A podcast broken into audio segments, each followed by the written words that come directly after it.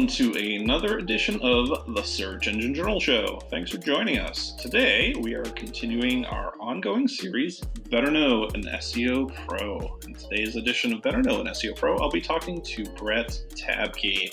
Brett is the founder and CEO of PubCon. It is the longest running educational conference series in our industry, covering all things search, social, and digital marketing. He also owns Webmaster World, an online forum where you'll find web professionals discussing the latest industry news and developments. He started as a Commodore 64 128 assembly language pro- programmer, but jumped into web marketing and SEO around 1997. Uh, and 2007 or 2017, excuse me, Brett won the U.S. Search Awards Lifetime Achievement Award. You can find him on LinkedIn as Brett Tabke or on Facebook or Twitter as B Tabke. Brett, it is so great to have you here today on the Search Engine Journal Show. Hey, thanks for having me, Danny. Uh, appreciate it. Congrats on all the uh, success you guys have had on uh, Search Engine Journal. You've really, really turned uh, turned the corner there. I think. Uh, what an outstanding job you've done the last six months. To you've been there a little over a year now. Oh, almost two years actually. Yeah, almost two years. Wow. Yeah. Okay. Yep. Well, thanks so much for that. I do appreciate that.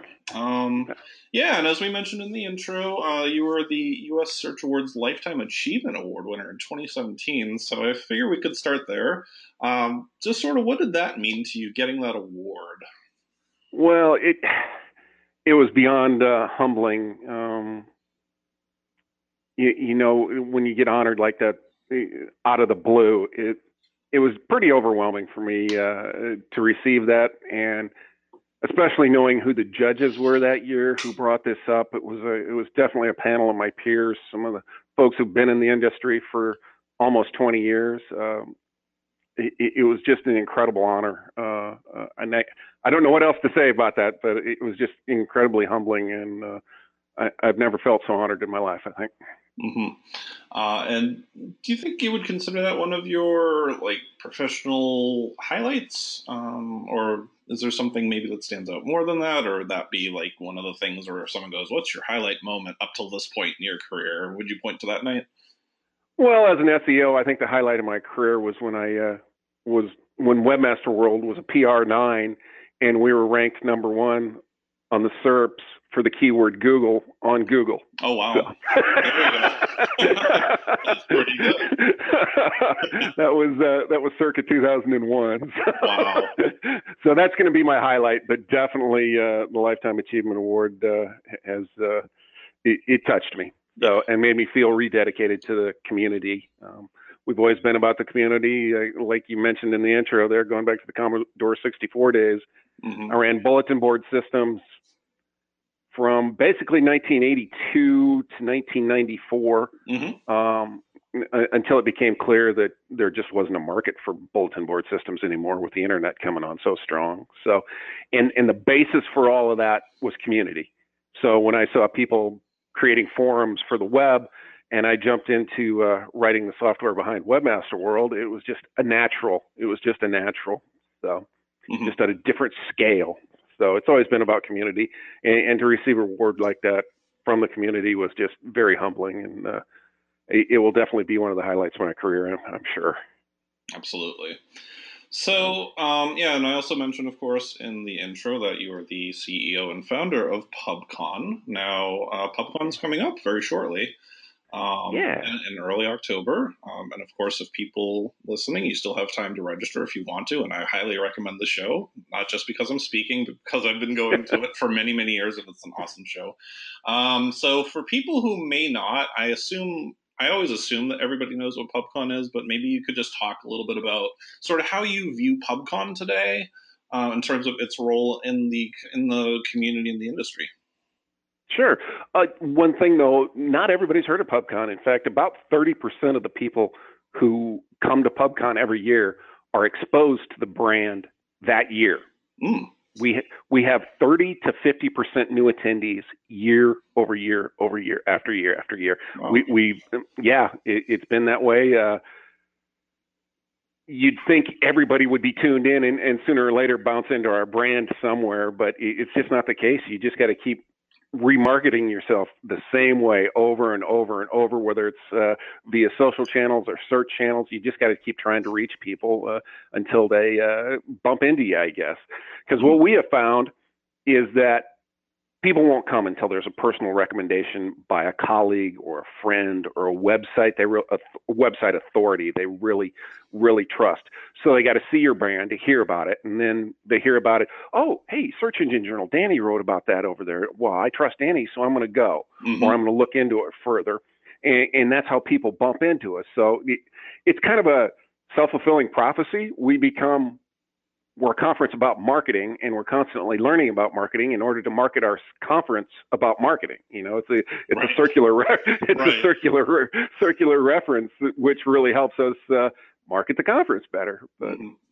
you know pubcon we're all about the educational tracks about the breakout tracks uh, this year we have uh, seven content tracks over three days plus a training day um, it's all about hands-on actionable information we we really stress that speakers need to have giveaways. You know, mm-hmm. give give three things that they can go home and do today that's going to better their website, that is going to better their marketing efforts. So that that's our heart and soul, and why people have followed us for almost 20 years now. Um, mm-hmm. Start starting next year is going to be our 20th anniversary, starting in uh, June. Um, so uh, that's a bit about us. Um, we're not one of those big fancy conferences like you know uh, TEDx or uh, even going even uh, as we record this in uh, Cleveland is Content Marketing World going on. Right. So uh, mm-hmm.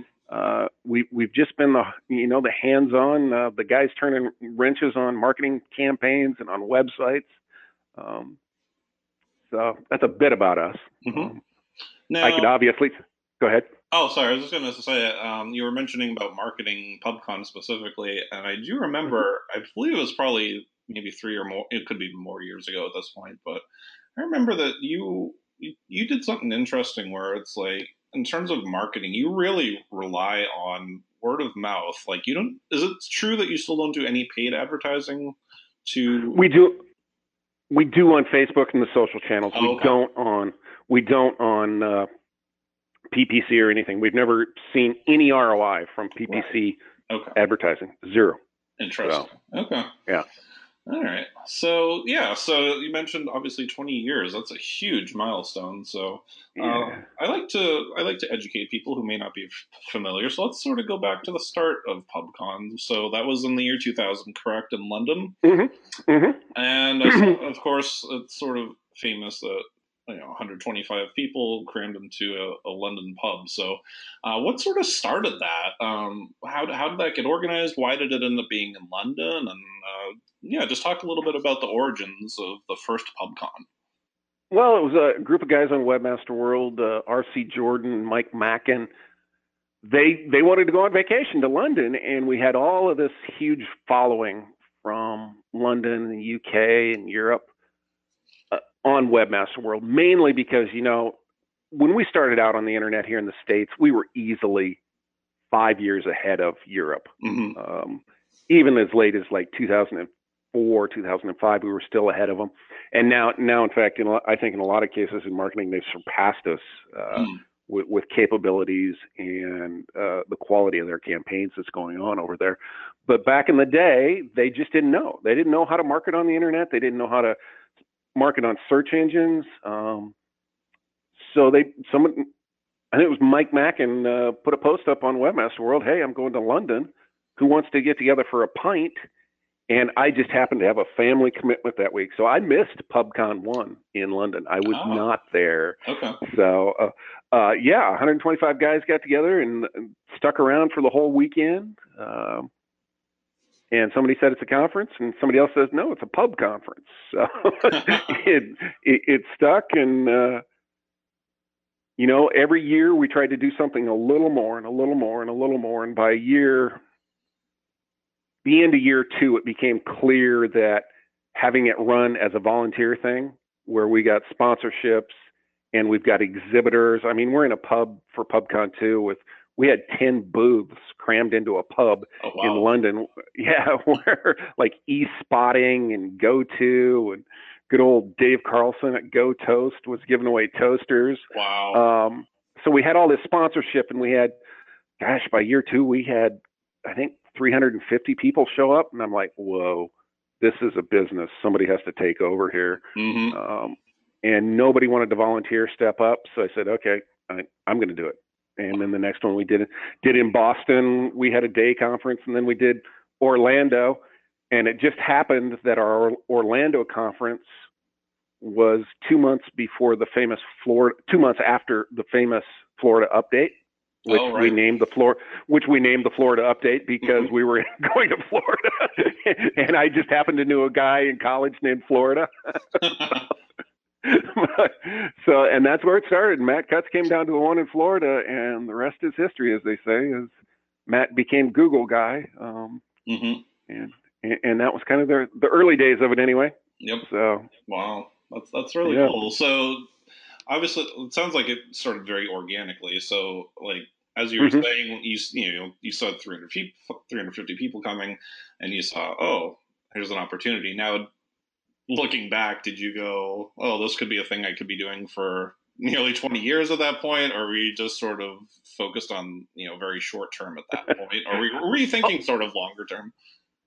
well, at the time, I happened to be living in the Midwest in Iowa, and it was about five years after I left Gateway, and you know, I was kind of tired of programming, kind of tired of necessarily doing like bulletin board systems and hardware work. Uh, I, I definitely wanted to get into something different. hmm And during the 80s, I did conferences for a educational company. You know, one of those weekend kind of California woo-woo educational training classes. Uh, hmm I, I wouldn't say like Tony Robbins, but kind of the same ilk Okay. and I lo- I love doing that. I, I did that for a while on a volunteer basis, and they always said I did better volunteer than the guys that were getting paid to do it. And so I always loved that that conference style with a little bit of expo on the side. Mhm. So I'd been exposed to it a lot. And when this opportunity for PubCon became apparent that somebody needed to take over, you know, I threw myself in it with gusto. I just uh, I, I knew it was going to be successful. So I didn't have any idea it'd take 20 years, but, but um, yeah, had the background and went for it. Awesome. So, yeah. how, how did you end up then? Sort of, obviously, you mentioned you went to a few cities, and then in mm-hmm. 2004, you finally landed in Vegas for the first time. So, how did you end up sort of choosing Vegas, and why has that sort of become the the mecca every year that you know everyone yeah. plans to go to in the you know around October, November every year? Right. Well, 2004 or 2003 was our first Vegas. Was 2004? According Wait, it was the same. Okay, it was the same year that Comdex canceled, and we happened to be looking around, and we went out to uh, Vegas like in July of 04, Mhm. and we went to the convention center. You got any space? And they said, "What?" It just so happens Comdex is closed the same week you're looking at. So, in fact, our entire convention center is wide open for leasing. Oh, yeah, so they give us just an incredible deal. I, Mhm. It was, it was just. I think our first bill from the convention center was like five thousand dollars. Mhm. Obvious food and beverage was, you know, a hundred thousand, but it, I unbelievably cheap. So it, that was kind of how we fell into it. We'd been looking for a place. You know, we'd been down to New Orleans. Uh, New Orleans was very, very expensive. We ended up going back to New Orleans in 2006. Mhm. Uh, we we were just looking for a good place, a good destination vibe for all our guys to go hang out, and obviously it was the right choice. So Mm. we we love we love being out in Vegas. So Absolutely, it's a, it's a great place. It's a lot of fun. yeah. Um, yeah, and uh, obviously you have a couple other shows as well now. You Mhm. have PubCon Florida, and you also have PubCon Austin. So, Mhm. um, how how do you sort of see the difference? Um, you know, versus the big the main show in Vegas now versus what you're doing in Florida and Austin. Yeah, Vegas is more hardcore search. Um, it's mainly the search agencies and the folks who work for search agencies and in-house people at corporates that, like we had somebody sign up today from the big time hotels, uh, bringing a whole crew of people from the hotels in Vegas, and it's all the marketing crew. hmm Whereas Florida in the past, our, our focus has been kind of quote we've called it interactive marketing. Um, we're gonna we're gonna tighten that up a little bit this year and go talk about social media much tighter uh, in Florida next spring. We have uh, Lee Odden is gonna Odden is gonna come in and talk uh, social media influencer. We're gonna put him on a whole track by himself the first day. So we're gonna try and focus a little bit more on the topics like content marketing social media influencer marketing, mm-hmm. um, and and some hot topics around social media like maybe TikTok and some of the stuff with Snapchat that that may or may not be tipping by that point. Uh, so we're going to focus more on the the content side in Florida, a little more on the search traffic side in, in Vegas. And Austin is a great regional day show. Mm-hmm. We'll have a track on social. We'll have a track on PPC. We'll have a track on on organic SEO and it draws draws a great local crowd from Austin because we're just such a huge tech town here. So right, we do, we do we do Austin about once every two years. Uh, seems to be about right. Florida and Vegas, we're going to try and do every year from now on. Okay. Are you thinking? Meanwhile, oh, meanwhile, we are planning our twentieth uh, twentieth year kickoff in London uh, next summer. Plans are underway. So, Ooh, can you can you reveal anything yet? Not yet. Not until I got ink on a contract. gotcha. Fair so. enough. And of course, everyone yep. everyone wanted to know when's pub when's PubCon going back to New Orleans, if ever. At this point, uh, it, I don't know. The thing about New Orleans is it is so expensive to do a conference down there, regardless of whether you're in, in a hotel or the convention center is the most expensive con- convention center in the United States that we have found. Mm-hmm. And so I don't I don't foresee us going back to New Orleans anytime soon. So gotcha. Fair enough.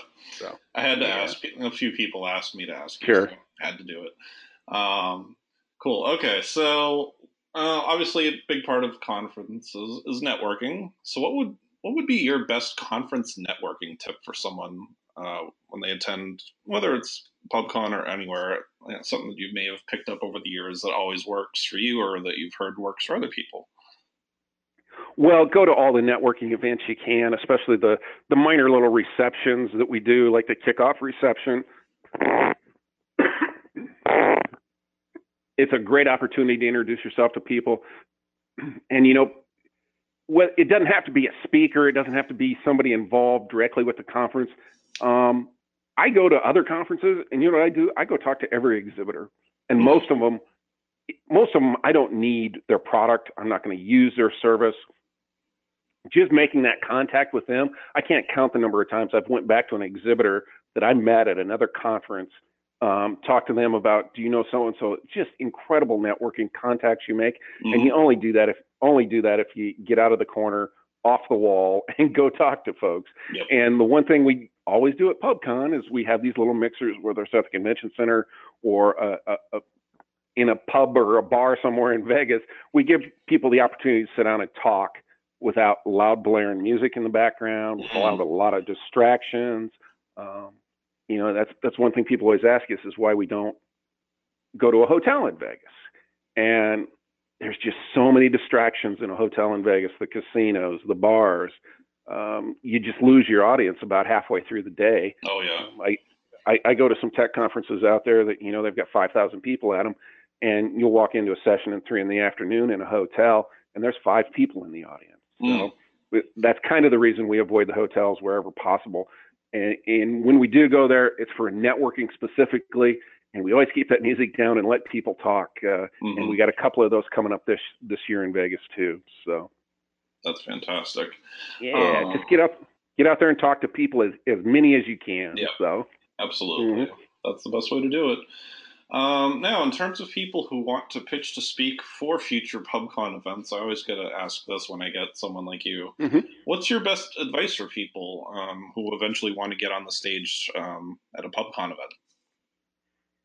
You know, Michael Bonfils did an interview with me about a month ago, and that's on Search Engine Journal. It is, uh, yes. Yeah, yeah. And so I, I, give away a lot of stuff in there. Okay. The biggest thing is that we're looking for is we're looking for expertise in a niche item. Mostly, you're going to be able to talk on stage at most probably 30 minutes on a PowerPoint. that's not a lot of time. Mm-hmm. And so you got to get you got to get into the weeds pretty quick. And and so we avoid all the big blue sky stuff. Well, think about it this way or maybe if you tried it that way or if they use way too much talk about strategy and well, analyze this and that. We stay away from that. We want to know hands-on what people do to get XYZ to happen as a result at the back end. Mm-hmm. Um, so we definitely want hands-on stuff, niche, niche, niche. You know, uh, in this day and age, if you haven't specialized to the point where you have expertise in a niche, I don't know. You know, there are people who who see the whole industry and end up in a job in management, but most of us don't. So we we definitely want the hands-on stuff, very niche. So. Mm-hmm. Absolutely. And what can people do to ensure they never get to speak at a PubCon or a conference? Ooh, that's a that's an interesting one. I've never been asked that. What can they do? Well, first off, too much politics, too many strong opinions that are obviously going to turn off mm. a a uh, audience just from the get go. Mm-hmm. Uh, you know, I, I can't say as we've ever actually banned anybody from speaking or banned anybody because of a proposal. Uh, mainly stay away from the controversial stuff.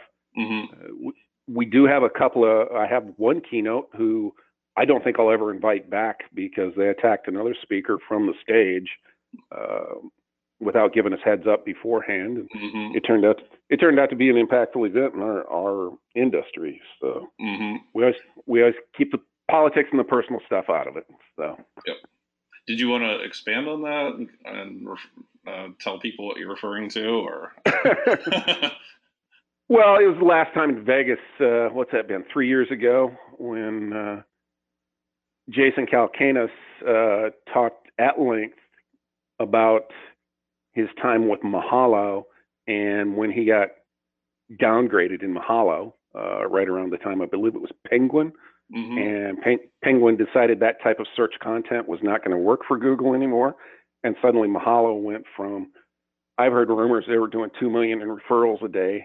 And after Penguin, we're talking about 2,000 a day. Mm-hmm. So, yep. um, and Jason used that opportunity to attack Matt Cutts personally, mm-hmm. and with without warning us or giving us heads up. Mm-hmm. And I think Matt handled it with a professionality that zero people listening would have been able to handle it with. Yeah. he was he was outstanding in his response, and I, I felt so bad about that that it, uh, just didn't know that was going to happen. Mm-hmm. Um, at the same time, I understand Jason's feeling. You know, you're getting that kind of referrals one day, and the next day you're getting nothing, and Google saying no, we didn't penalize you.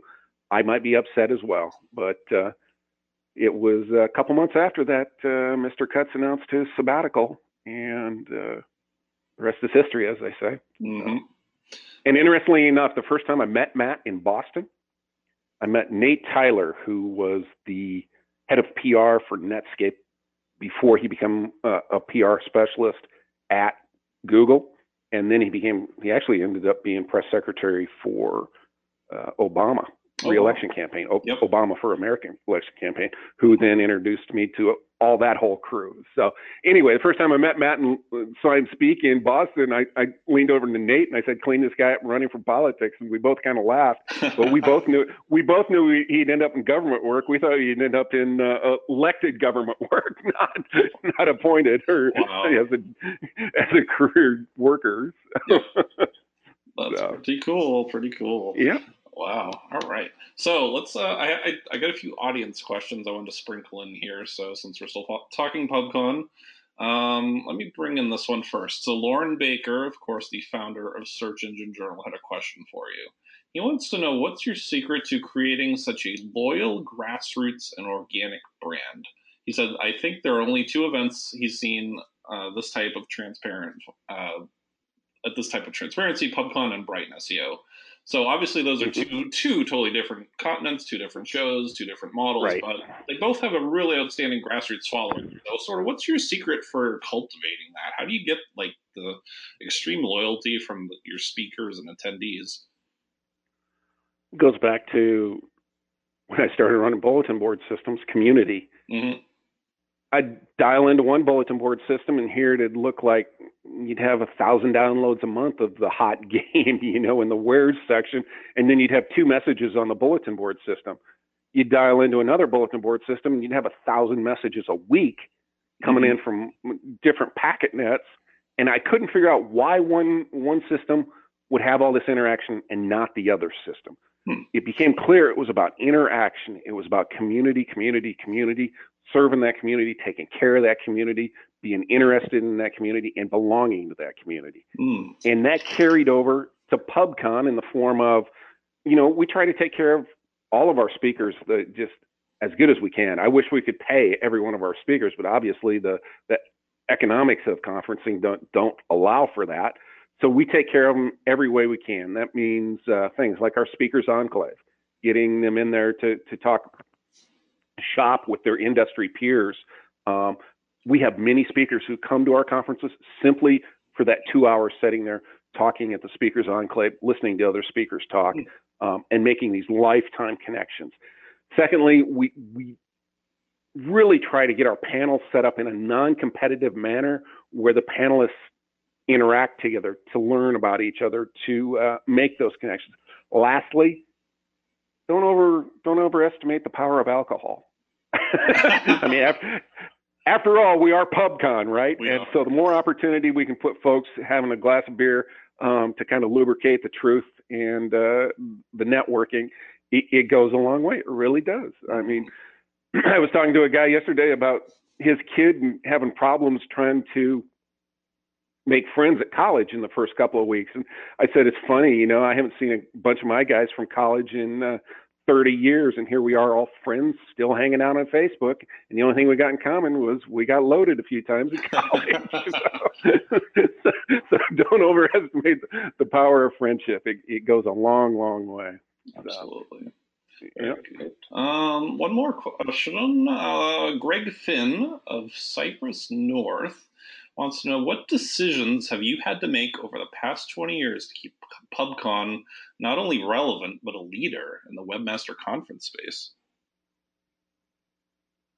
Well, we've had to make some tough decisions at times where, where our focus was going to be. Uh, in the early days, all the guys wanted us to be pure affiliate, nonstop affiliate. They mm. they wanted to talk email jamming and spamming. They wanted to talk SEO black hat stuff and it became clear that just wasn't going to be sustainable. Mm-hmm. and, and, it was and it was going to turn off a large portion of our audience if we tried to go down that road for very long. That's not to say you can't do it. Affiliate summit's done it and they've been hugely successful. Sure. I, I, I would love to have their audience but that's a whole different focus and vibe mm-hmm. from search. And when we realized that okay if we're going to do search we got to do search. We got to focus on search it's got to be searched today, tomorrow, and the next day. And sure, we can go over and talk about these newfangled things. I remember 2008 or seven, I believe. I walked into a room. There was Christine Churchill, Frederick Vallaeys at Google, somebody else from Microsoft, and somebody from Yahoo on a panel. Mm-hmm. And there were like 50 people in the room. And I go, Christine's texting me, Where's everybody at? Where's everybody at? Where's the rest of these people at? I step next door, and the room is absolutely packed. And on stage is some kids you never heard of. It was, uh, I think it was Neil Patel, Rand Fishkin, and somebody else, newbie. And the room was packed, and they were hmm. talking social media.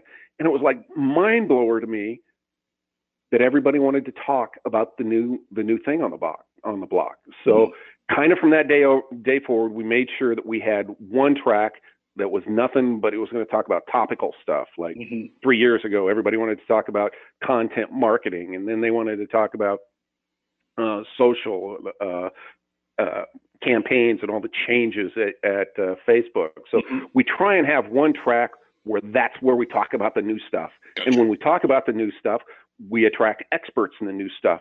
And so that keeps us growing. It keeps us relevant, it keeps us on the leading edge without being gimmicky or, oh, look, it's Web 4.0, everybody, come listen to this. it's, it's, it's, it's all about what real world marketers are doing on the leading edge. So we try and stay relevant that way. I've always lived on the leading edge. I'm a, I'm a gizmo guy. I've got to have the latest and greatest. So. mm-hmm. Yep. Oh, speaking of which, this this might be a fun question for you then. What is the first piece of tech that you remember being totally obsessed with as like a kid or whatever? well, as a kid, I'm not sure. Yeah, uh, I, I, yeah, I was fascinated by television sets, how tube TVs worked um, and I actually took apart my family's TV Oh wow. and put it back to put it back together. I took out every tube in it and every board that snapped together and put it back together because Mhm. I was trying to I was trying to add a separate speaker to it. Oh, wow. So I was fasc- yeah, I was fascinated by the TV. Um, loved that stuff. Loved early tech, and Mhm. I just got fascinated by it. And then in high school, when I was a junior, I walked in to the guidance counselor's office, and it was one of the few times I was in his office where the words disciplinary action w- were not involved. it was it was kind of a career day, and I sat out in his office, and he had this huge desk-sized line printer. It's called. It's a computer, but it's about the size of a desk. Mhm. And we looked up. we- He said we're going to look up career information on the University of Iowa's website.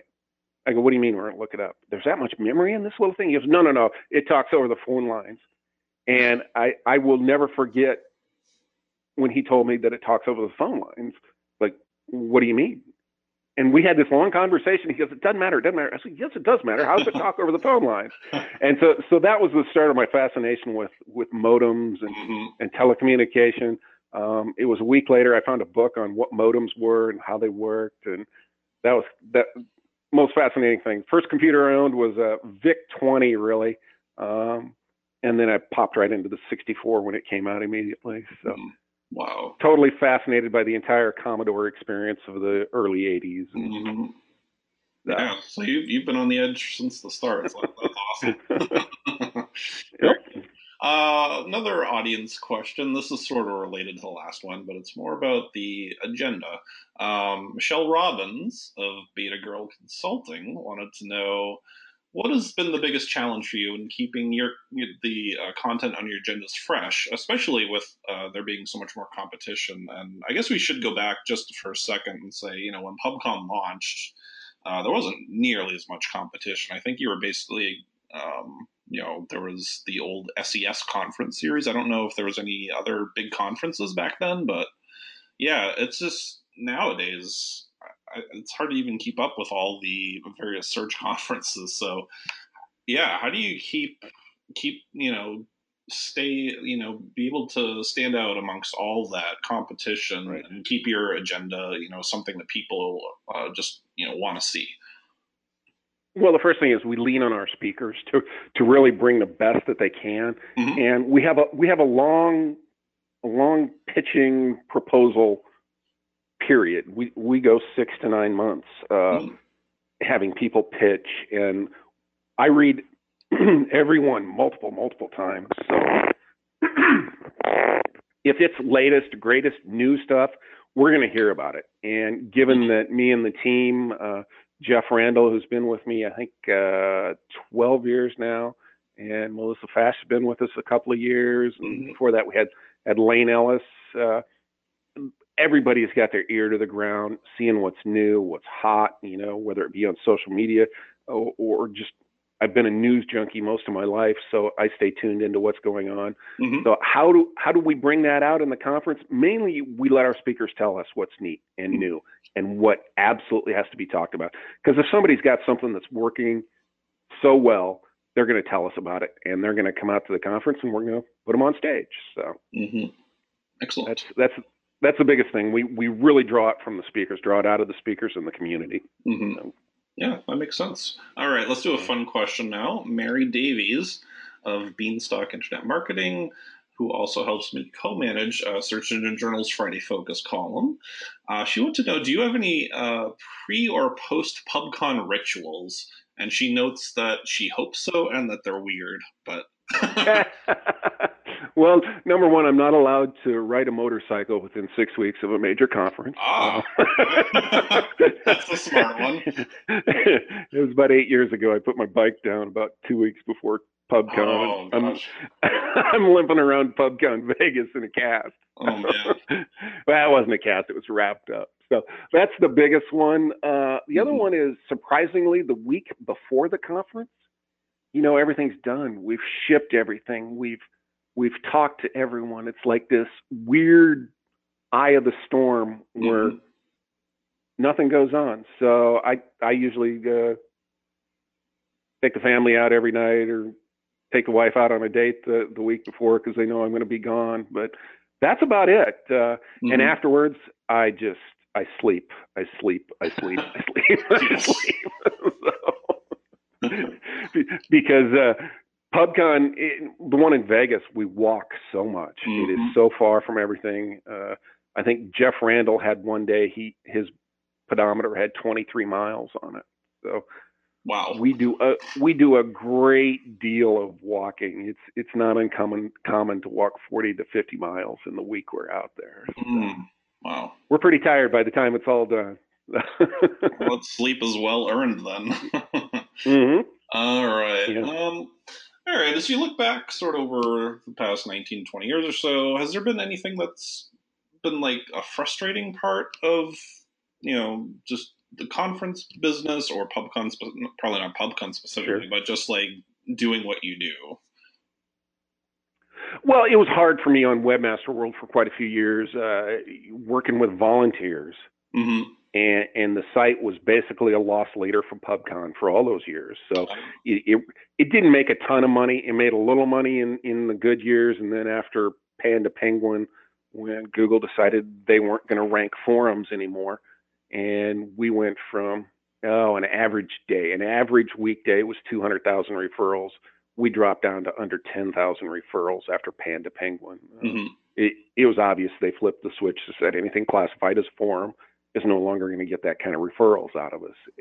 If you ever talk to any of the forum people, that's that they've all said the same thing, from the big ones to the small ones. Mm-hmm. So it, it, was kind of difficult for us to work uh, with all the community on Webmaster World because one thing about Webmaster World, it attracts from everybody on the planet. It really does. We got people from China on there. Um, one of the first times. Posted anywhere about the Great Firewall of China was, hey, I can't get to Google from China. Uh, uh, guy that went by the the nickname Bathrobe. Uh-huh. Uh, we ended up ended up getting quoted in New York Times, Wired. It was on CNN. Mm-hmm. Um, and working in all of that with all the proclivities and sensibilities of a global audience, it was difficult. Mm-hmm. You know, we had half the people thought we were in Google's pocket the other half thought we were just a bunch of black hatters that hated Google. And here we were trying to run this, you know, it's like herding cats. It really wasn't. It was all volunteers. So trying to keep it between the lines, and then occasionally the legal issue would come up. Somebody would attack somebody. We'd go in and delete it, and then they'd scream censorship. Mm-hmm. That was trying. That was trying for quite a few years. And when uh, when the traffic kind of ebbed a little bit and somebody threw me an offer down for Webmaster World, I said, great. Mm-hmm. And sold that in 2012. And when, when, after five years I had cleared my head, and I went, you know, it'd be nice to own that again. I, I, bought it back. Yep. so, so that that has been one of the that has been the toughest of it. While running PubCon, it was just learning to run how the business needed to be run. Yep. Um, it, it, wasn't all that difficult, but it was a lot of logistics and the number of touch points we have coming up to a big conference. Sometimes it's kind of astounding to put it down on paper. It's it's nothing to have 1,500 to 2,000 things we need to do mm-hmm. to uh, to put on a big conference, as you know, working with with SES for so many years. Sure. So. Mm-hmm. Uh, that that would be the big one. You know, learning learning to run Webmaster World and global audience, uh, and, and, now seeing like Facebook go through the same thing. How do they moderate? Mm. How do mm-hmm. they handle it on a global scale? Um, it, it's really been an education. It, it, truly has been. So. Yeah, so let's flip that question around then. What was the most satisfying part of uh, all the stuff that you've done for these past 19, 20 years? You know, really, it was running PubCon and walking into a PubCon uh, and seeing. Uh, I think our our highest year was 2,200 people, like 2011, mm-hmm. 2012. Um, seeing that many people in the audience, uh, I never thought I was a very good salesman. And first time I walked on stage and looked out, and there were that many people out there, and I, I think Robert Cialdini, a big time author, was there that week, and we had Guy Kawasaki and mm. uh, David Pogue from the New York Times, and I went, you know, maybe I am a pretty good salesman. so, so I would I I would have to, without a doubt, say it's just been the most satisfying thing uh, being able to bring this to the people around the world. And you know, we started out as a mom and pop shop. It was just me when we started, and there were so many of those early guys that were just mom and pops working out of their spare bedroom, out of their basement. Uh, uh, never did hear of too many uh, living with mom and dad, but I'm sure there were. I'm sure there were, mm-hmm. and and to be able to help shepherd that along and give people some uh, something to do creatively and financially, you know, find a livelihood has just been hugely rewarding. And next week I'm going to a, a Dave Ramsey seminar uh, here in Austin, uh, and and, it, and it's kind of the similar way. Uh, helping folks is what it's all about, you know. Mm-hmm. And, and, when and I bring up Dave because that's he's always talking about how he loves helping people now. He doesn't care about the money, doesn't care about uh, w- what's going to happen with him in the future. It's just about being able to to leave a, a legacy of some type, and that's kind of where I am these days too. Awesome. So we talked a little bit about Webmaster World there. Um, so what's sort of your vision for that? I guess today, um, what's exciting about uh, Webmaster World to you, and why should people check it out? Well, it's a place for everybody to stay up on what's really going on with Google, not not the filtered what's going on with Google on Facebook, not what's the filtered going on with Google on Twitter. Um, you know, most everything where you've got that name attached to it on Twitter, you got a you've got the authority of identity on Facebook. Um, people don't always say what they what they necessarily mean. I left a couple of posts on Facebook this morning that were a bit controversial about some of the stuff Google had been doing lately. Mm-hmm. And I know, I know people messaged me and said, I-, I, wish I could comment on that. Thank you for posting that, but I can't have Google seeing me posting on it. Uh-huh. Where if you come over to Webmaster World, you know, we are still the old nickname based, the old school bulletin board system based, where uh, people can speak their mind a little more and, mm-hmm. and ask questions in a little a little more direct manner without fear of reprisals. So we're kind of this unique independent platform that gives people a voice without having necessarily having consequences attached to just having that voice. Mm-hmm. So that's that's the biggest thing on Webmaster World. That's why uh, I think that's why 90% of our people visit today. Yep. So. Mm-hmm. Gotcha. And we were talking a little bit before uh, we started recording um, that there, there, was a bit of anger out there right now um, among some people with Google. Um, I don't know if you want to maybe just get into a little bit about some of the issues going on as you see them, but um, yeah, it, def- mm-hmm. it, definitely feels like the you know, there's a lot of there's this growing drumbeat almost to I don't mm-hmm. know if mm-hmm. it's regulate them, break them up, or you know, it feels like something's in, you know imminent, but we don't know what exactly. So, right, um, I guess maybe just talk a little bit about where you see things might possibly land and what it could mean for our industry. Well, there's been quite a bit of talk, you know, in this first year of a major election cycle about the power of big tech. And, you know, we've got a couple of major candidates who have suggested breaking up some of these major tech firms. Mm-hmm. And so there's a fresh view on Google, and that kind of stoked the fires, I think. It kind of stirred people up. Uh, and and made them want to look at what's going on at Google. Um, you know, Rand Fishkin did an article there on on his site. Uh, oh, it was middle of June, I think, that talked about you know less than half of all Google searches now result in a click. Mm-hmm. So they're not sending out traffic anymore. Less than half of what they used to send, or out the potential of what they used to have, is now being sent out. So I think people are really tuning into that fact. Mm-hmm. And in the past, Google would get a pass on a lot of this. Okay, we're all making money keep quiet, keep your head down, go back to work. Mm-hmm. Um, and, and now even the PPC guys that play AdWords and the ad systems on Google. There was a thread on Twitter about a month ago about Google sending uh, one of their reps sending direct to a client, sidestepping the agency. Hey, your agency's goofing up here. Mm-hmm. And almost every agency you talk to has got a story about this where Google has attempted to contact directly the client and tell them the agency's doing wrong. Mm-hmm. I, I, guess the last 20 years we knew Google was not a fan of SEOs. Um, at Meet the Engineers 2006 uh, in, in New Orleans, a very, very famous, now very famous engineer at Google told me flat out they hate SEOs. You know, you, you, bring up you bring up SEO in a Google meeting, it's like throwing red meat to wolves. Mm. They think they think they think SEOs corrupt their their uh, platform. Mm-hmm. Meanwhile, the PPC guys were just, hey, it's great. We're buying PPC. We're making bank. Clients making bank. Everybody do their job. Let's be quiet. Heads down. And now we're seeing the PPC guys saying, oh, wait a minute here. This is just getting very expensive at every corner. It's not necessarily working like it used to work. So I, I think there's a big new attitude, and it's showing up in major stories about the power of tech. It's showing up in minor stories like these Twitter threads we see pop up left and right from the PPC people that we never used to see at all. It mm-hmm. used to be spe- specific little problems with Google. Okay, this feature's broken. Google, fix it. Now it's hey, the system has got a problem here, Google. So, yep.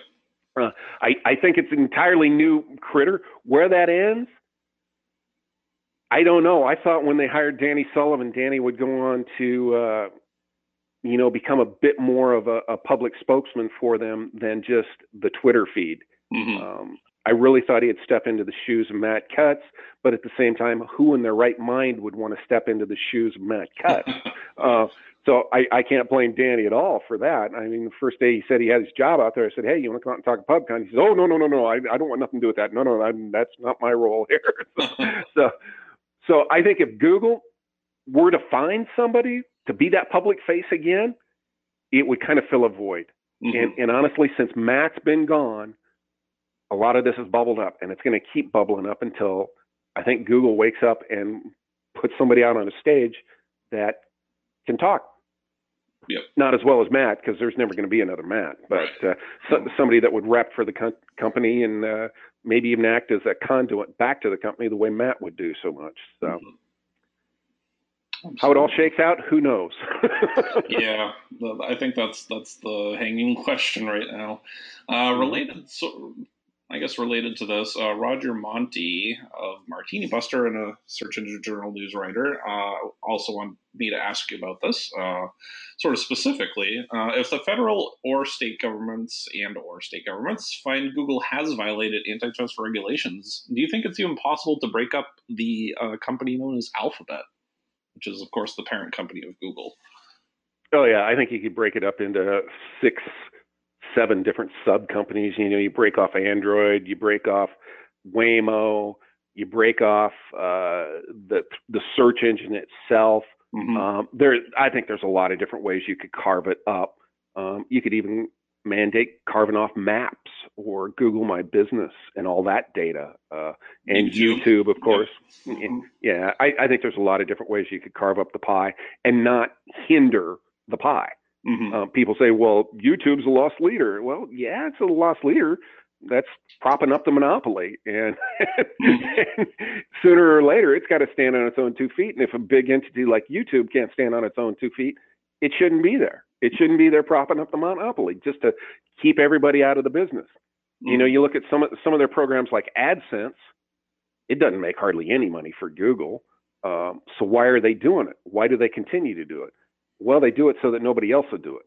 And if they do it and they do it poorly, what are people going to do with their ad money? They're going to take it to Google and run it through the search engine. They're not going to run it through Joe's uh, Joe's Crab Shack you know, dot com. They're gonna right. they're gonna spend it on Google, where Google control the in, the out, the the AMP, and all the pages there in between. So mm-hmm. uh, I think you can very definitely carve up Google if it came to that. But I don't think it will ever come to that. Mm-hmm. No, I don't. I don't think we'll even get close. They they won't even get their hands slapped. Worse, it's already happened to them. Uh, you know, the Google, the European fines. That's that's probably the worst that's happened to them yet. Yep. I think so. All right, uh, let's do a few uh, fun random questions. So I was curious um, because you know you were one of the pioneers in SEO. So how did you actually learn SEO? Was it mostly through experimentation? Was it through sharing? Like, how, how did, where did you sort of pick up and learn all your everything uh, that you learned? I started uh, when I worked for major computer manufacturer Gateway. I had a guy, a friend of family. My family's all into farming, and I had a friend of the family ask me to write him a web page, and I went, uh, okay, I don't know HTML, so I sat down a weekend and learned HTML, mm-hmm. and it, it was so easy. Monday morning, I had him a website, had it popped up. Um, he loved it, and he sent me a large check. Mm. And I called him back and I said, "Why'd you send me a check?" And he says, "Well, that's what the other guys were to charge me, and theirs wasn't as good." I said, "Oh, okay." so, next weekend, he goes to a John Deere dealership meeting for dealers and announces my name and phone number. I come home after a long weekend and I had 30 messages on my phone machine of people want me to build them website. Wow. So that was 1996. Mm-hmm. So that's how that's how I got into to building websites and then the biggest thing was all the support with these guys. Well, how do I add this feature? How do I add that feature? How come I'm not getting traffic out of Excite and then later Lycos and how do I get into Yahoo? Mm-hmm. Um, and I, and I'd answered these questions so many times over and over I started a website on my ISP called Search Engine World, mm-hmm. which was a forum where I posted all the answers to these questions. And that's kind of how I got into SEO was, well, yeah, how do you get into Yahoo? How do you get into AltaVista? Mm-hmm. What about Excite? And that was the basis for it. And then I just got so hooked on SEO 97, 98, 99 that I started building websites for the sheer purpose of SEOing them. And then in '99, I'd written a search engine called uh, the Howdy Howdy Ag Search Engine, oh. and on JoeFarmer.com, and I was getting huge traffic. And it was back in the days where we were getting 15, 16, 17 CPM mm-hmm. for advertising. Um, and then along comes Google, 1999, and they just came in and spidered us to death. Mm. Took every one of our links, you know, all the directory people in '99. So that's when okay, new new bird in town here. Time to time to learn a new game. And so uh, Webmaster World by that point had taken off enormously to the point we I'd moved it off Search Engine World onto its own domain, and mm-hmm. uh, the rest is history, as they say. Oh, very cool. Yeah. yeah. So, as part of my research, um, came across a couple really cool, kind of classic uh, posts by you. So, one of them was the theme pyramid uh, mm-hmm. from, I believe, 2001. And also, another one was 26 steps to 15K a day. I'm going to make sure to link to these in our recap post, but. Uh, you know, as I was reading through those, um, and you can feel free to speak, you know, just kind of describe what mm-hmm. they were a little bit once you once we get in here. But it was kind of interesting reading through that a lot of the advice that you were giving back then is still very much spot on. I mean, a few things obviously have changed um, in terms of uh, you know little things here and there, but overall, the advice is just like stuff I could be reading today. So, I guess hmm. one of my questions would be, how much has SEO really changed since?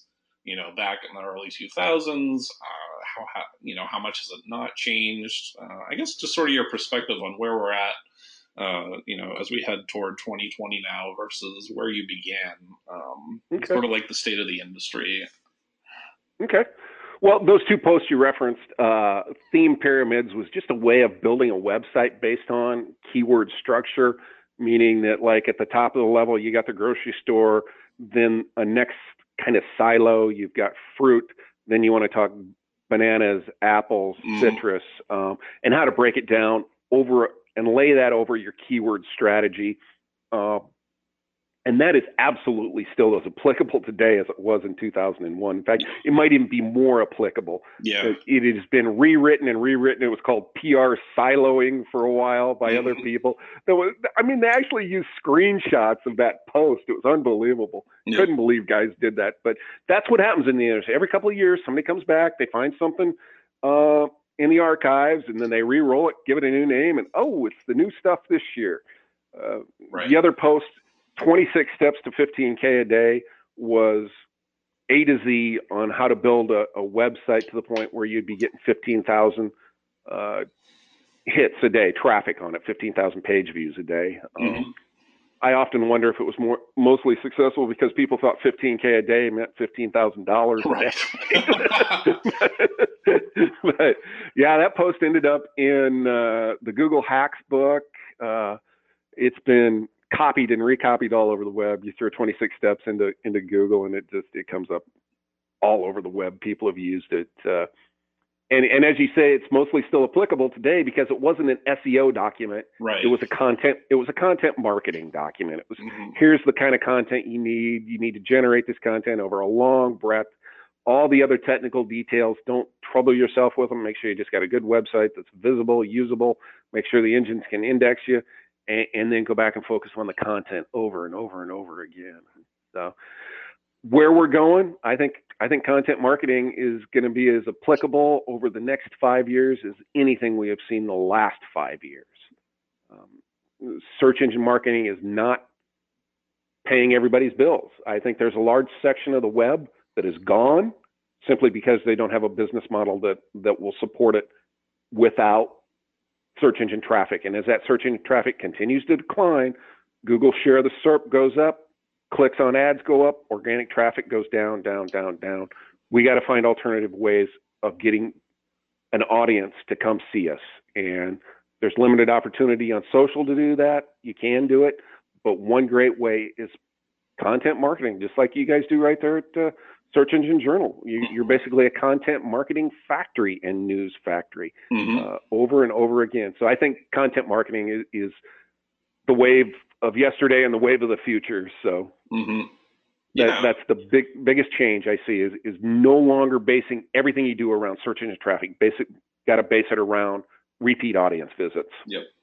Yeah, basically that that that whole process there was content marketing before it had a you know fancy term. So hmm um, Mhm. yeah, so definitely everyone listening, check that out in the recap post because it's pretty amazing to read that today.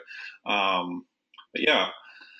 So, as you mentioned also earlier, that you're a bit of a news junkie. So, maybe you could share some of the the resources that you read. Um, you know, is it blogs? Is it people you follow? Books, podcasts? What is there anything you can sort of recommend to people who want to, you know, stay stay abreast of the latest changes and help you know improve their skill sets and all that? I check about three or four sites uh, once an hour usually. For tech news, I follow Techmeme. Mm, Uh, I, I think they're they're the greatest one to watch for for filtered, good, non-reactionary news. You know, mainstream quality news. And I don't even follow their homepage. I follow what's called the Techmeme River. hmm Uh, a couple other sites I follow. I follow Mashable fairly close. I'm on their their uh, you know RSS feed, so I see that pop up often. Um, like TechCrunch, I'll read that once a week mainly because there's rarely any stuff that's timely in there. It's mostly deeper stuff. Um, let's see, what else do I read? I read like Engadget and Lifehacker and Gizmodo for more in-depth stuff. Mhm. Uh, Geek GeekWire is another one I, I watch pretty close. hmm Um, and of course, I follow Google News whether I want to or not. I wish there was an alternative because I I don't necessarily like all their sources. And lately, they've been quoting a lot of questionable sources. So I also follow Bing a little bit on Bing too. Um, but then for national news, you know, I follow all the majors: uh, uh, Washington Post, New York Times, Reuters, Axi- and probably my favorite in-depth one is Axios, A-X-I-O-S. Mm. Love Axios. So Mhm. good, good in-depth one, mostly politics, but it's still very in-depth. Mhm. So Very good. So- Uh, how about tools? Uh, are there any? I, I don't know. I don't want to put you in an uncomfortable place. Mhm. I can't recommend tools, but I know that that's one of the things people always love is just if people can sure. share like their favorite tools. So, can you share any tools with us? You know, there are so many out there right now that do similar stuff.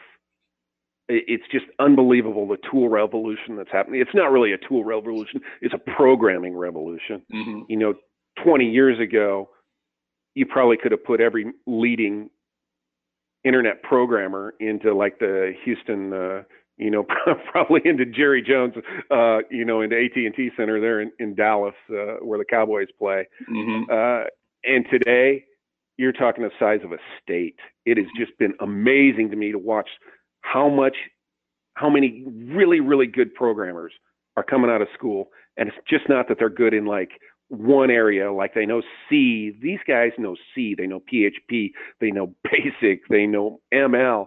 It's just an amazing assortment of people that are now programming on the web. And if you start to dig around for tools, one of my favorite I, I won't necessarily recommend a tool, but I will recommend a list. Look around for Annie Cushing's uh, tool list. She has a list of filtered tools in a Google spreadsheet that she makes available to everybody. That's just incredible. Mm-hmm. It's got like 200, 200 tools in there. And I have dug through that many a time to find a, a website that'll do stuff. In our industry, you know, you've got the big ones, Majestic, uh, uh SEMrush, Moz. You, have just got so many big ones, Ahrefs. Uh, I use a little bit of everything. Mm-hmm. So yep. I don't have I don't have one that's a that's a you know a Swiss Army knife that does everything, but uh, I think a lot of them do some good stuff though. Mm-hmm. Absolutely. All right. If you weren't in search or marketing or or even like web design, uh, you, if you couldn't work in that profession, what would you love to do instead? Boy, it'd be something with computers, probably programming oh, yeah. full time. Mm-hmm. It, it, would have to be something with either computers or telecommunication. Yep. Um, the the modern cell phone to me is the uh, invention of the last 500 years. Mm-hmm. I think that the cell phone, the smartphone, is on par with the Gutenberg press. I even more so than like the microcomputer or all the steps that came before the cell phone. Um, so I would probably work be working in the telecommunications industry somewhere. Mm-hmm. Cool. Okay. How about what is the best piece of SEO or professional advice that's ever been given to you, and who gave it to you? Wow, that that's that's that's a deep one. Mm. Uh, professional advice that's ever been given to me uh, yeah. uh, would be simple, and that is don't worry about what the other guys are doing. You know, you've got to have a unique tech.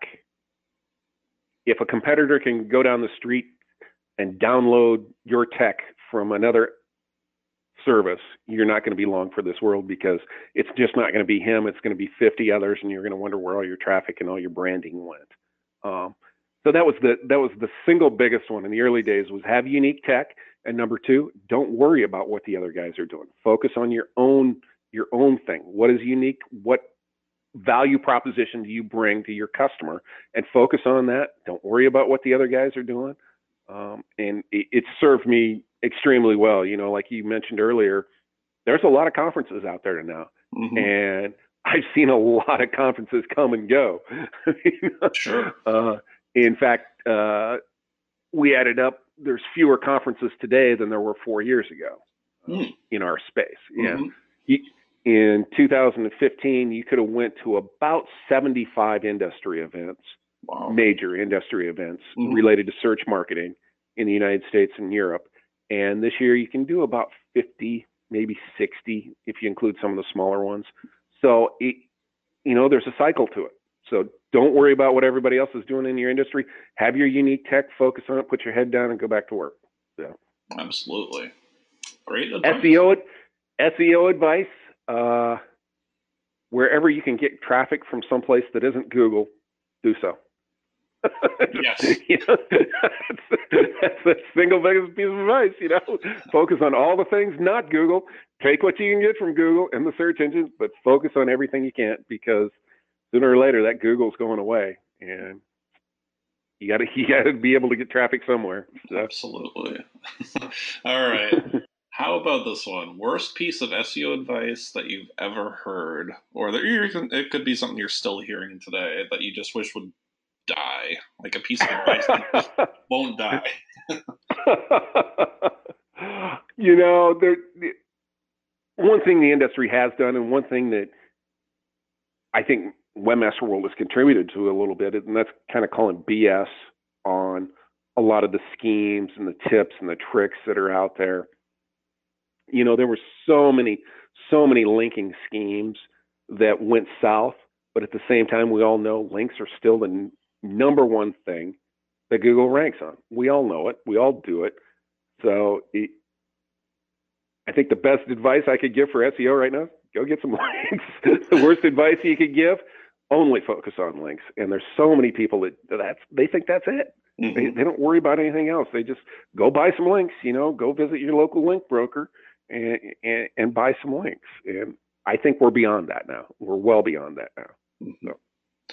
Well, that, that actually ties into my last audience question, which was also from Roger Montti. He wanted to just ask you what the heck is going on with links, and can we safely say that anchor text is essentially dead? What do you think? Who who was it just posted? Was it Rand that posted uh, his survey of SEOs? Yes. Yep, that was Rand. Uh, yeah, anchor text was specifically mentioned in there. Mm-hmm. So obviously it isn't what it used to be. Man, you know, 2000 to 2010, it was the be all the end all. You had mm-hmm. anchor text, you could rank for anything. So I think it's still important. I think Google still counts it. Um, obviously, it doesn't carry the weight it used to carry. Mm-hmm. And we're not going to play it like we used to play it, but I, I think it's still important, very important. So. All right, very good. Uh, what do you hope that people in, in this industry will remember about you? Oh boy, that put me on the spot there. What do I hope people? So you're wanting me to give myself a eulogy, huh? Not hard at all to do, right? so, you know that we always tried to, to help out folks mm-hmm. who couldn't necessarily help themselves. Um, I, I will never forget 2003 or four, whenever the first Florida conference was in Orlando, there was a woman who came up to me who ran vacation charters in the Bahamas. And she had a problem on her website. She didn't understand why she couldn't get traffic. And we sat down with her and looked at her website, and I couldn't figure it out either. And so finally, we we just said, "Hey, Matt, can you can you take a look at this and tell us where she's gone wrong?" And it was a technical issue. Mm-hmm. And suddenly she went from no traffic to getting enough traffic to make some money off to not only make enough money off of it to have a, a, a viable business in the bahamas on nothing more than her website traffic. And she came up to me in orlando and she gave me a present that was touching timely appropriate and, and very personal. And i still have that to this day. In fact uh, i'm not going to say what it was but she she was very very very thankful that we were there mm-hmm. that that was Webmaster World. And I think there's a lot of people out there that we've been able to help that way that they wouldn't have been able to do what they've done their whole whole career. Um, I look back at some of the people that have come through PubCon, um, guys like Dave Carlson that went on to sell GoToast to Atlas one point, that ended up being sold to Microsoft for almost a billion dollars. Other people like uh, Shaquille Khan, who was Mr. Fixit at Spotify for uh, five years. Who knows what he's worth? On and on and on. The people that we've uh, seen um, grow and, and, and experience some of the better things in life. Uh, I, I, hope folks will remember that that we we definitely try to reach out and help people up the ladder. So. Absolutely. All right. If you could go back in time and give your younger self some advice at any point, uh, what would it be? Is there anything that you would sort of go back and do differently, knowing what you know now? Well, I'd buy Google at 82. Oh. I, I, still remember uh, we, we were sitting around back to Orlando again, Florida, you know, mm-hmm. the Florida conference, the most notorious conference in SEO history. Uh, we were sitting around the bar. Why didn't I buy Google at 82? And at the time, Google was only about 120. Mm-hmm. So, so it's split like four ways now. So that would have been like 60 bucks for a share of Google, which is wow. now 900 or whatever it is. Uh-huh. So, uh, now, if we take money out of the equation, uh, you know, we all have our our regrets and what we would do a little differently and what we uh, may or may not do a little differently. Uh, you know, I'm pretty satisfied with my life where I'm at right now. Mm-hmm. I've got two daughters that are just uh, beyond comprehension to me how, how how much they mean to me and how much I adore them. And watching them grow up has just been the absolute joy of my lifetime. So I, I think I would not change a thing. I, I wouldn't give myself any advice. I'd just say, okay, this is it. This is this is a great life. I, am going to live it. So um, I like it. No, I, yep. now, did you ever have a moment in your career where you were sort of struggling or just like very uncertain about I don't know the direction of things, the way things were going, um, or just like a tough period for any reason? And if so, like how did you get through it, and what did you learn from it? Oh yeah, I I struggled a lot. Uh, 80s. There were several years I was hand to mouth, one foot on the curb, as they say, one in the street. Uh, mm-hmm. There were a, there were a couple years after college that were very very difficult, uh, mm-hmm. and I was too pr- too proud to ask family for help. uh-huh. mm-hmm. yeah. But uh, you know, you just got to power on through it. Uh, every everybody's situation is going to be different, you know, and everybody you meet has going to have a different story. Uh, I didn't know I was going to need a couch for this uh, interview. So, Dr. Danny here. no, yeah, I struggled a lot. I, I, think a lot of people do. I think it's only natural. Uh, there's many years there that were lean money wise, lean uh, socially wise, and uh, mm-hmm. Finally came out on the other end. Uh, I think about where I am now, uh, meeting Erica, my wife, at PubCon two in London was uh, just ironic. The the way it all worked out, it was just I wouldn't change a thing, like I say. Mm-hmm. Very cool. Okay. Uh, let's see. What else did I want to ask you? I guess. All right. Let's ask you this. Uh, for people who are sort of newer to the industry, uh, what is what is sort of the key to achieving long lasting success in this industry that you've you know, if, if you could mm-hmm. give people some advice, like what do they need to to do this job well? You know, we we have a lot of people come out to PubCon. Like our average is most people come three or four times. Mm-hmm. Uh, in the first year they come, they're they're drinking from the fire hose. It's like oh SEO 101. They know, they just love it. They drink it in. They come back the second year. They have a great time. They they know uh, what uh, what specialty they're going to have. And by the third year, they've honed in on a niche, whether mm-hmm. it's going to be PPC or organic or social. And then the fourth year, they come out and they're like, you know, it's like I've heard all this before. I go, well, you probably did because the the hits don't go away. What works last year works this year, and where you're at now is you're trying to get that 10% new stuff. Mm-hmm. The people that I see last five, ten, fifteen. uh, some folks like Bill Hunt uh, or, or Eric Enge that have been around the industry for 20 years, they don't focus on necessarily exactly what's new all the time. And they have a strong ability to deduce what's going to work and what isn't going to work and what is just new gimmicks and what's going to work long term.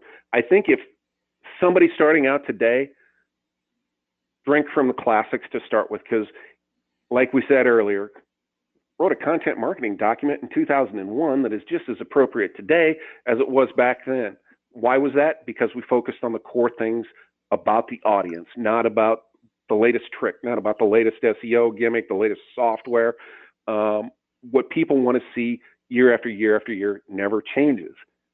Content marketing works. Uh, I got a lawn care service that every time they send me a bill or a receipt, at the bottom they got three or four paragraphs about what's going on. Okay, you need to trim these kind of trees this time of year. You need to trim a shrub this way. Uh, you mm-hmm. may want to aerate your yard. Whatever the tip is, they have something every week, three to four things about what you can be doing. And oh, by the way, if you don't want to aerate your own yard, give us a call for a quote. Here, here's some of our prices. You know, they don't mm-hmm. pitch; they just tell you they have that available. Right. Uh, so content marketing is going to work year after year after year. So if new folks starting out, I'd I'd tell them to focus on the content, focus on the audience, focus on the customer. You got to provide value. You got to provide value over and over and over again. The new stuff is going to come and go. The gimmicks, the tricks, uh, just ignore all that. So. Very good advice. All right. What are you most excited about in search or marketing or technology right now? What's what's what's got you most uh, intrigued or excited? You know, some of the talk that they're finally starting to experiment with some new phones. Uh, apparently, Microsoft is going to come out with possibly a, a two-screen laptop, uh, mm-hmm. one on the outside and one on the backside. Mm-hmm. You know, we've all heard about Samsung's Fold phone, which I think ultimately they will They will figure out and they will get down. We're in this area right now, era where the processors are fast enough, the RAM is fast enough, the storage is fast enough, the, the graphics display is fast enough, the batteries are fast enough that now the real question is creativity. What can they actually do with this hardware to change it? They've run headlong into these phones to try and build these bezel-less phones. Uh, so it's just nothing but a slab of glass in your hand that you well, you got to put a case on it because you're not going to be able to hold a slab of glass for too long. Mm-hmm. So I think now the challenge is creativity. Mm-hmm. Somebody's going to come up with something new. And it appears to me it's probably not going to be one of the big players. So I'm excited about what these smaller companies can do. Um, I saw one the other day talking about these rings where your text messages can pop up on scroll on your ring. Uh, one guy has got a patent for digital fingernails that you can uh, press on digital LED onto your fingernails and it will scroll your, your SMS messages across. I don't think it's made prototype yet, but he's got a patent on it. So, mm. so I think right now we're into an area where the hardware isn't the barrier. Right now, it's the creativity is the barrier. And I think mm-hmm. it's going to be an exciting, the next 20 years are going to be exciting. The last 20 years were iteration. In the next 20 years, there's going to be some revolutionary stuff come out, I think. Awesome. All right. My final question for you What's next for Brett Tabke? Uh, you know, you might be surprised. Uh, there's some stuff in the works I don't want to talk about. I don't mean to dodge the question, but yeah, we got some stuff in the works. Uh, we're, we're looking a little beyond conferencing uh, okay. right now. So I got some stuff in the works. Uh, there's some things I miss about working more intimately with, with clients and serving clients a little a little better than uh, what I see being done in some of the industry. And I may have some things pop up here in the next year. Uh, aside from that, professionally, obviously, we're going to keep doing conferences uh, as successful as we've been. Uh, we talked about we've got four planned for next year. Uh, the one thing that amazes me is as I mentioned earlier, the the first time we were out in Vegas, we booked like four, five months out at the most, and Vegas has become so successful at conferences. Last two years ago, we had to book five years out. Wow. It, just it was if we wanted the space, we gotta we gotta commit that far out. So that's a major change. So we're not going anywhere in the conference space. We, we're booked uh, quite a few years out there. So you know, more of the same for me personally. Uh, my kids are 12 and 4, so I have a lot of school time ahead of me. so we're having fun. We're having fun. Awesome. All right. So remind people where they can find you on social media or elsewhere online, and you know, feel free to point them to uh, anything in particular that might, that you might want them to check out. You know, you can find me, like you say, on Twitter, or on Facebook, really. I don't spend too much time on Twitter these days, mainly on Facebook. Uh, I, I, enjoy the the wall that Facebook builds. so that's, that's, probably the best place you can find me. And I hang out in our, our Facebook PubCon group all the time, and Webmaster World too. Very good. All right. Well, in closing, Brett, I wanted to thank you for creating such an amazing conference as PubCon. Uh, I think I mentioned earlier, but I've been going since 2012, and uh, as I always say, it's the one show I have to go to every year in Vegas. So, and I'm lucky enough to be on stage in Las Vegas this year, and I'm yeah, quite looking, quite looking forward to it. Thanks for coming out, Danny. I appreciate it. Oh, absolutely. So, yeah, and you you guys have such an amazing, hardworking team. Uh, you put on just consistently valuable conference for so many years, and you know you've helped tens of thousands of SEO professionals and marketers do their jobs better. So, on behalf of everyone you have helped over the years, and for all those you know you still will help into the future, thank you. Thank you. All right. Thanks Appreciate again, Brett, for taking the time today to join us on the Search Engine Journal Show. That does it for us. Uh, thank you for listening. I really appreciate it. Remember to look for our next podcast the same time next week for more great insights and conversations. Uh, new episodes drop Thursday mornings. Uh, if you haven't already, make sure to subscribe to our podcast. And if you like the podcast, please tell your coworkers and industry friends about the Search Engine Journal Show. We would really appreciate the support. You can follow Search Engine Journal at SE Journal on Twitter, and of course, find us on Facebook and LinkedIn. And if you want to follow me, I am at Mr. Danny Goodwin on Twitter. So long, and thanks for listening, everybody.